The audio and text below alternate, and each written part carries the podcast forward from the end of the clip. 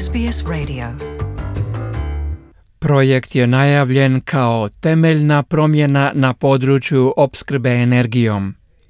Najavio ga je 2017. tadašnji savezni premijer Malcolm Turnbull.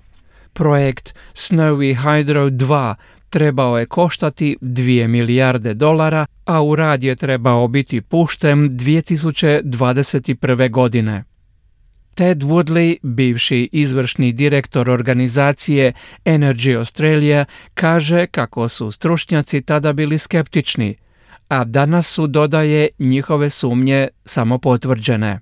Over the two and a half years since then, we've found that those claims are totally inaccurate. $10 billion now, it's going to take Tijekom dvije i pol godine od tada otkrili smo da su njihove tvrdnje i predviđanja potpuno netočni. Sada je cijena projekta narasla na 10 milijardi dolara. Treba će nešto više od četiri godine za gradnju, rečeno je. Sada je procjena više od osam godina. Woodley je danas rizničar Nacionalnog udruženja parkova Novog Južnog Velsa koji je objavio izvješće sa detaljnim podacima o financijskim procjenama projekta, a one su trenutno pet puta veće od početnih.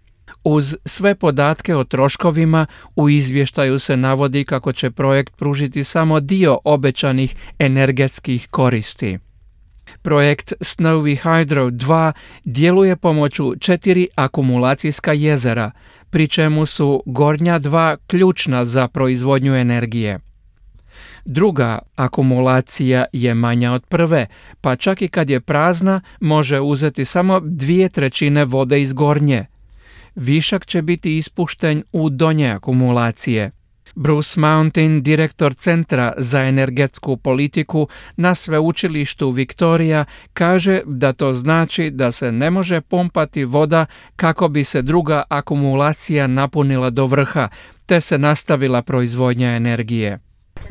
Yes, so um, Snowy Hydro's Učinak projekta Snowy Hydro određen je veličinom brane Talbingo nižom od dvije brane, te stvarnim učinkom skladištenja, uzimajući u obzir gubitak sposobnosti skladištenja postojećeg crpljenog hidrosustava u kaskadnom sustavu. Znači da je efektivni hidrokapacitet sustava s pumpom u zatvorenom krugu maksimalno polovica onoga što se u početku tvrdilo.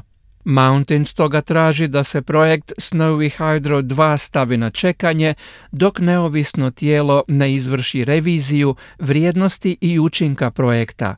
No savezni ministar energetike Angus Taylor smatra da će Australci imati koristi od projekta. And it's also this government that has committed to the Snowy 2.0 projects. Ova se vlada obvezala na gradnju projekta Snowy 2 koji će pomoći smanjiti prosječnu cijenu električne energije. Vlada odbacuje cifru od 10 milijardi dolara i tvrde da se trenutni trošak procjenjuje na ne više od 4,5 milijarde dolara.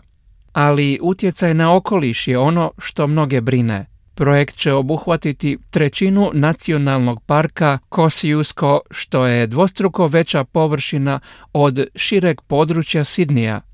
U izvještaju se procjenjuje da će 100 kvadratnih kilometara parka biti trajno oštećeno, a 1000 hektara, dom čak 14 ugroženih vrsta, u potpunosti će biti uništen. Iz projekta Snowy Hydro osporavaju te brojke i kažu da će samo četvorni kilometar parka biti trajnije oštećen.